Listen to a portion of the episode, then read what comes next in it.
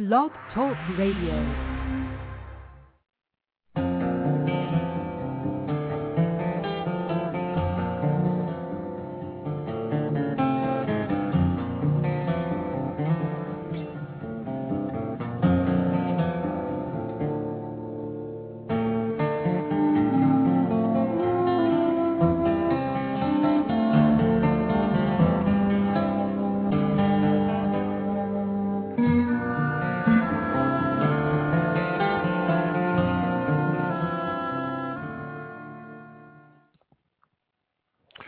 My brothers and sisters, fellow entrepreneurs around the globe. It is 0600 hours Eastern Romeo for you nautical types, 1100 hours Greenwich or Zulu time.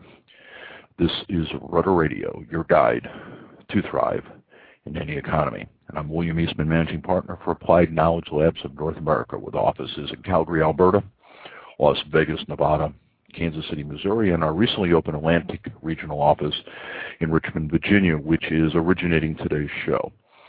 And um, we are a company that is changing the formula of success for companies between zero and 50 million in revenue. And I'm your host for the next 30 minutes. And today's show is on intellectual leadership, the best practice of. And very interesting one. And I'm kind of excited about it because we actually, as we do a lot of research um, new things pop up, and we have some new things in here, things that we have not featured before. But before I do that, we have some administrivia that needs to be taken care of. So first of all, if you'd like to join us online in the chat room, you can do so by clicking the Chat Now button on our show page, which you will find at blogtalkradio.com slash the rutter, T-H-E hyphen R-U-T-T-E-R. Or you can dial in directly, get on the switchboard, and get on the air at 347 215 7471. That's 347 215 7471. You can uh, tweet us, not tweet. I'm not a bird. So go to Twitter. And uh, W Eastman, W E A S T M A N, is my handle, and you can reach me there. And I will be multitasking, monitoring the switchboard, the blog, site, Twitter, and chat room. And speaking of the blog, uh, we uh, we put our show notes on our blog. You'll find that link on our show page, or you can Google it by typing in the Rutter uh, blog, R-U-T-T-E-R, and it should come up above the fold. Okay, so where are we in the series? Well, as we do, as we start every show, we say, where do we stand right now to provide the context? We've done, we're in the middle of our third, well, almost our, we're about a quarter of the way through our third series. We've done two series previous to this. One was on the stages of fast growth. And you can find that by going to our show page and looking into the archives. And we talked about the six stages of growth that companies go through. And what the whole issue is, is growth is, the growth is predictable. The stages are predictable. The demands on the owner are predictable. The demands on the organization are predictable. The things that you have to do correctly are predictable, and your failure points are predictable. So it's a matter of if you know it, you can manage it. So I recommend that you check those out. Uh, second series we did was on strategy. And the specifics of this was that as we looked at these companies that went from zero to billion, zero to IPO, zero to market domination, not just leadership, but the the main dog in the junkyard, they had all of the, all of them had kind of a distinguishing distinguishing set of criteria that they use to establish their uh, business strategies, and we covered those and uh, in the next series of shows, and there were six elements. So, if you want, you can also go to our archive page, and I recommend you download those and uh, listen to them as well because they have some real um, uh, relevance to today's show. Now, today, what are we doing now?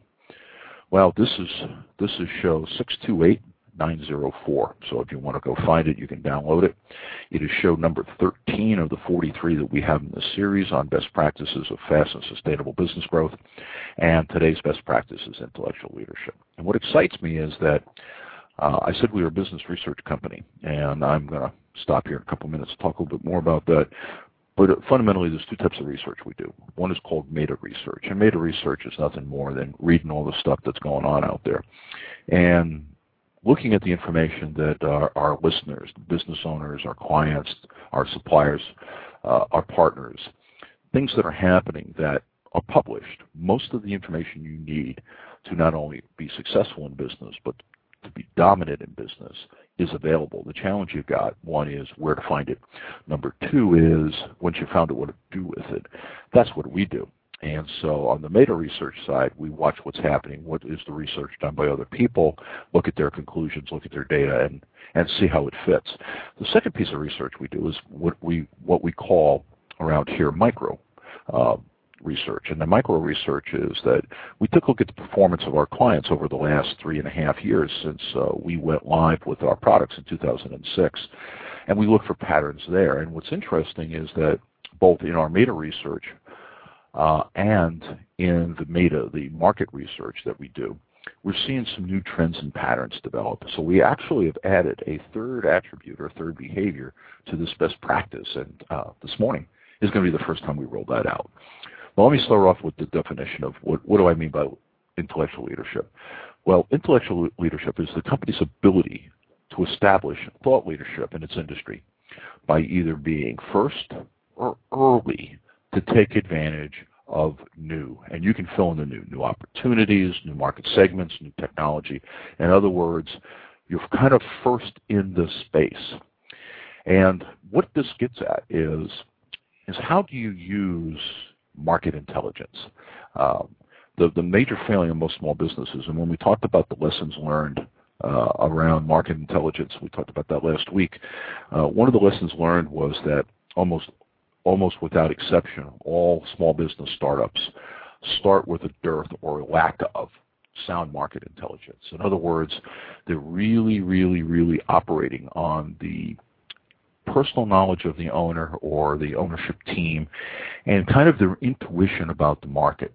Now, there's nothing wrong with that, but one of the challenges it gives you is that you really don't know for certain before you start um, whether you have produced the right products and services, to the right customer, targeted customer base, and that you have the right message. And what happens in stage two, which is when you go live and you open the doors and say, okay, now we're in business, is you need to be reasonably close to right. Because if you're not, then you're not going to get any traction, you're not going to make any sales, and you can't be sure is that did you build the right thing? Does it have the right features in it? Um, or do are you built the right thing but you're going after the wrong customers? Um, customers you're going after either don't really have this need, don't see the need, or don't have the financial wherewithal to pay for it. Um, and so that is kind of the challenge you got in the business. And of course, the, you, you could have the first two right, and it could be a messaging issue. Is that the way that you're promoting your brand, the way that you're marketing, the way that you're selling, isn't resonating with them. So you got the right people you got the right products, but somehow the message is confusing or just doesn't inform them or doesn't excite them. And so all of that really is where you test that out in stage two. In stage three, which is the next act, is okay, we've made enough money to stay in business. Business idea is fairly sound. Now what do we do? And that's when the application of market intelligence comes in. And what a, what a lot of small businesses and startups find themselves doing is that their first real market, their first real market intelligence started at stage two. They get collecting real time, visceral, face to face, belly button to belly button type of data. And now in stage three, what they're doing is going, okay, we, we really do need to do a better job of understanding the market we're in, understanding the customers, understanding the competitors. Well, what intellectual leadership is about is how do I apply that? Because market research, market intelligence, whatever you want to call it, has many, many, many different applications. And this is about one of those applications of that data. Okay, we got it. What do we do with it? And so there are three best there are three attributes or three sets of behaviors that we see here. And the last one is brand new, first time that we've talked about it. Uh, we made a decision last week as we were looking at some research to say, well, let's let's say go, let's add this to the list. Let's basically turn it on in the database, begin to collect data on it. All right, so the first one is applying market intelligence, as I, I kind of led into or alluded to. And that is the collecting, interpreting, and sharing of knowledge about the markets and that this is a core function, a core competence of the company. And I don't think I can emphasize this too much, is that uh, how well you collect market intelligence at, alone without, without, without being concerned with how do you use it.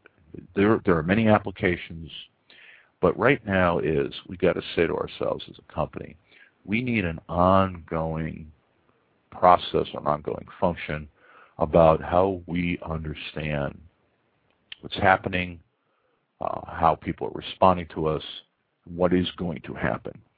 And so how do we apply that information in the firm and as a core competence? And that, that's the need to collect and use management intel.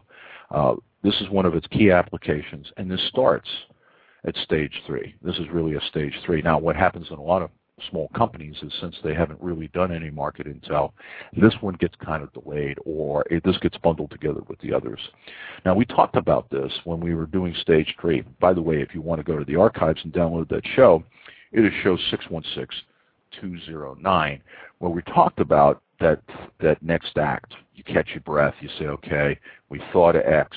We went to market. Here's the response to our products here is our interaction, what, who we thought our customers were. This is the way our uh, message was received and interpreted. And you kind of say, okay, given that, what do we know? Because all startups, at the beginning stage of all startups, you're naive. You're absolutely naive about what is happening, and it's only after that second stage when you got to sell it that you really get that information. And so this is how do I apply that intelligence in the firm? The second one is around developing future capabilities. And this is a stage six operation, but let me define it first, talk about it, and then come back. Okay? And this is this is about this is about collecting information and applying that information about future opportunities. And that is really the catalyst behind internal improvement. I mean, you have your own information about how well you're doing but you don't necessarily know how well you're doing in reference to what. And one of the themes that uh, we that are that is core to our message, and I, am sure that we've in the in the 33 shows that we've done up till today, um, we constantly emphasize the concept of lowest cost producer lowest cost producer. And I want to come back to that again and again and again because in order to become the lowest cost producer, you have to be able to benchmark yourself against somebody. Well, if you're not out there collecting market intel, applying it toward continuous improvement in the firm, then it's very, very difficult to develop future capabilities. And um, on our next show, which is going to be uh, a week from Monday, um, and uh, migration management. This is going to become absolutely essential because migration management, the next best practice says, it's the analogy I've been using about you don't go to where the puck is, you go to where the puck will be. And what this is really about is taking a look at values in a very in a very dynamic market. How you provide value to the customers is never static. It never stands still. It's always changing if you're reading the marketplace very well and you're staying on top of that, you begin to get a sense for what what's new, what are the threats that are to the to your offer that you need to either one uh, improve against, or you could say to yourself, maybe it's time to abandon those markets. Well, developing the future capabilities is saying to yourself, all right, what do we need to do in the future? Because it could be that the change in the market is some is going to be in areas that we're currently either we don't do anything with or we don't we're not very good at it. And so that fits into stage six. And if you want to download the sta- uh, the presentation on stage six, that is show 577322. And what that is about is basically this, is that when you get to stage six as a company, Stage six is a decision that the owners made. And if I can do a quick review of that, stage five is when the company has gone through its major growth spurt. And then you have kind of a slowdown, which you need because after that, everybody's kind of tired, wore out, cranky. And so what you're doing in stage five is you're kind of going, whoa, kind of like stage two, you catch your breath, what do we do now?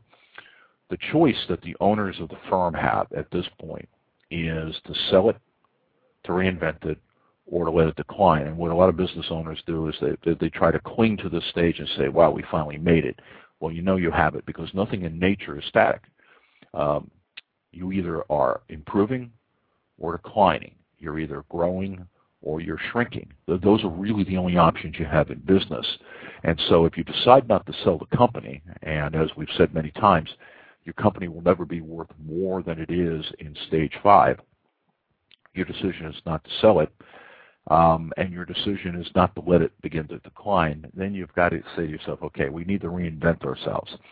And that whole reinvent whole reinvention is around two things. One is external, one is internal. The external is to say, what is happening in the marketplace and does what do we need to do about our products and services to improve them um, or what new products and services do we need to deliver um, do we have customers in the present markets that we go after that uh, that we haven't excuse me that we haven't gone after can we take our products and services as they exist and can we move into new markets do, do our current customers uh, are they changing in a way that we need to offer them new products and services? Or if we really want to expand the business, do we develop new products and services and go after new customers?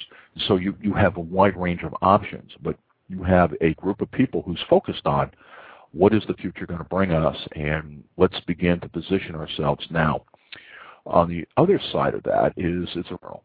and what you're looking at here is that one is benchmarking yourself against other companies in the industry to say, we think that we are the lowest cost producer in a way that, that we around here define the lowest cost producer is this. Um, do we do it better, faster, and for less?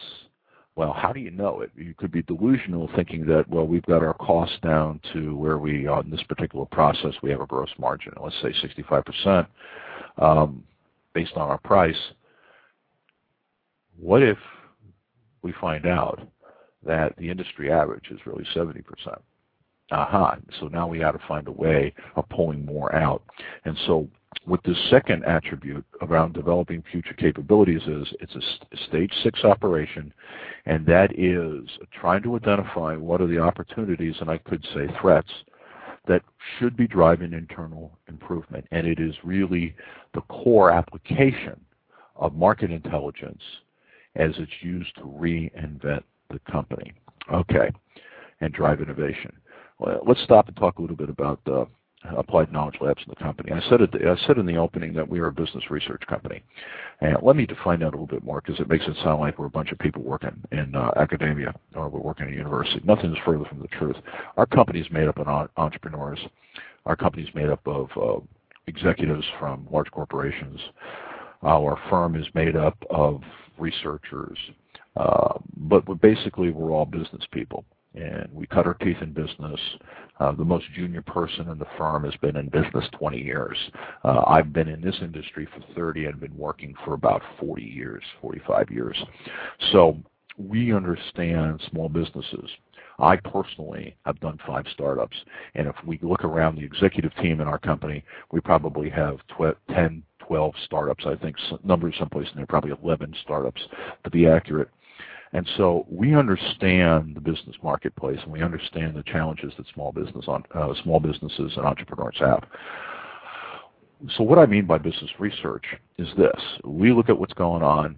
We take crude. That's the way we see it. It's like oil coming out of the ground. It's wonderful stuff, but you can't use it yet. And somebody's got to take it. Somebody's got to refine it. Somebody's got to turn it into something that is usable.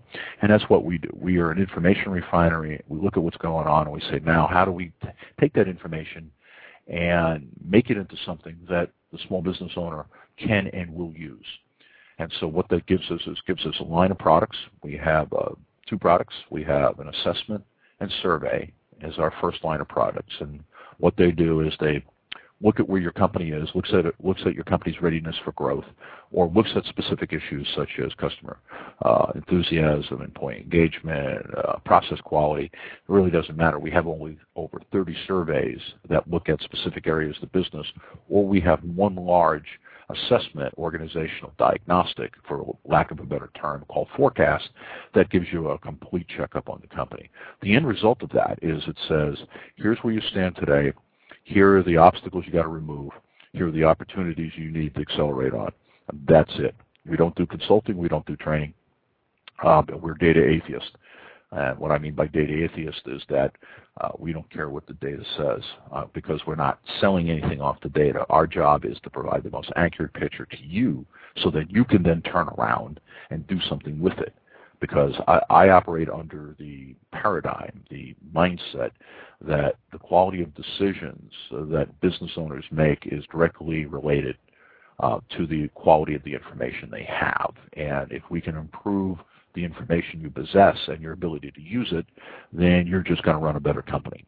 The other product that we have is a, a series of do-it-yourself products, which are job aids. It simply says if you want to, if you find, if the diagnostic says that your branding isn't very good and you need to work on it, uh, and you say, well, how do I do that? Well, you have two options. One is you go out and hire a branding expert, which isn't a bad decision.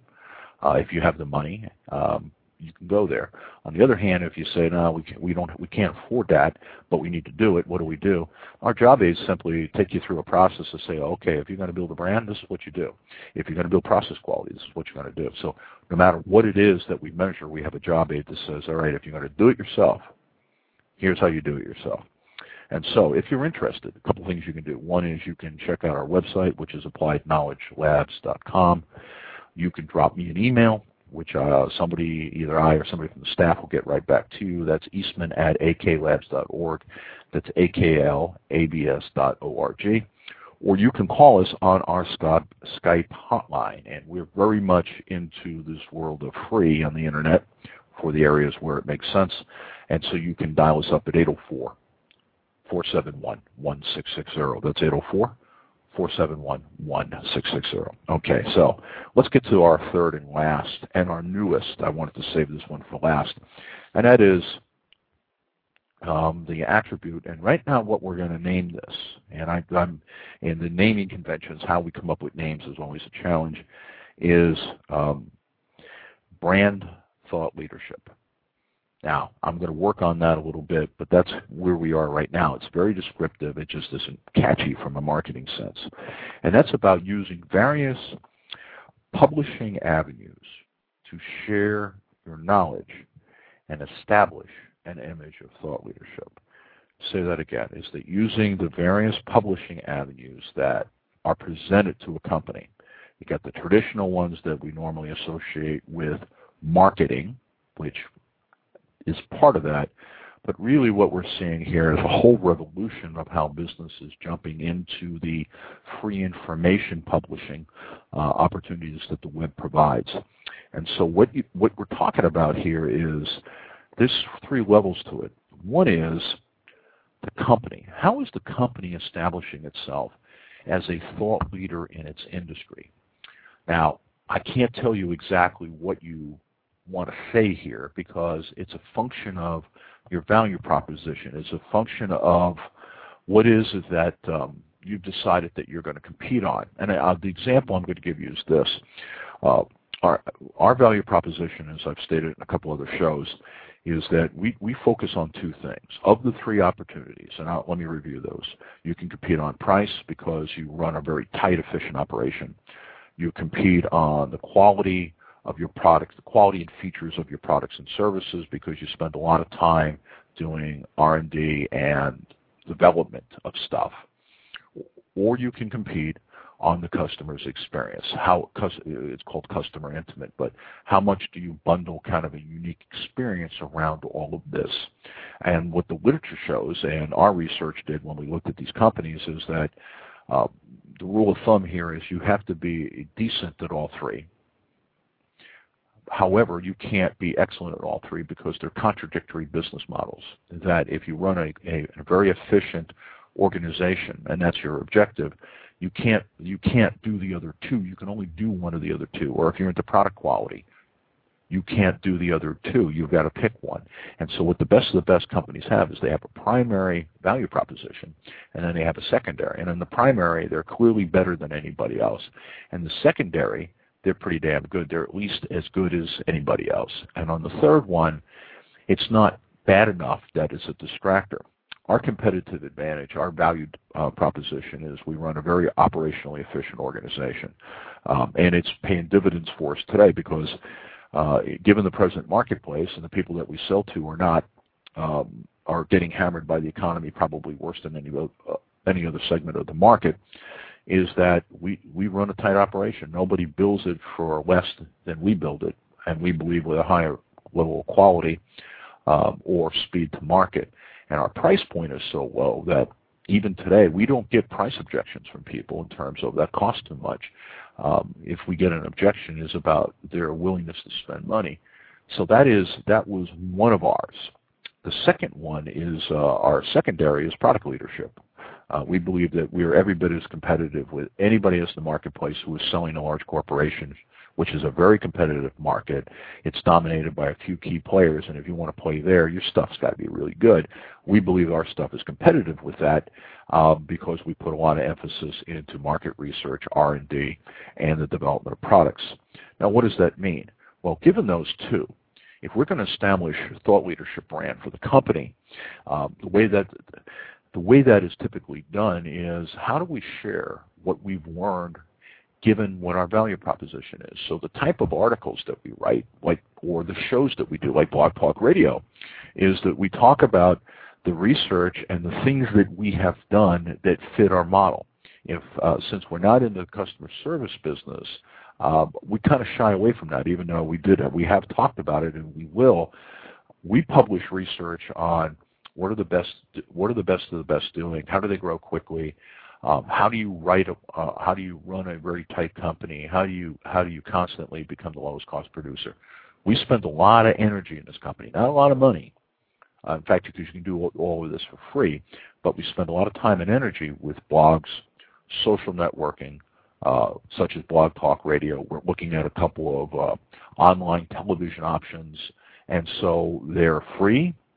They take time, and the question is, can you dedicate the time to it? And also, um, do you have the type of content that will interest people?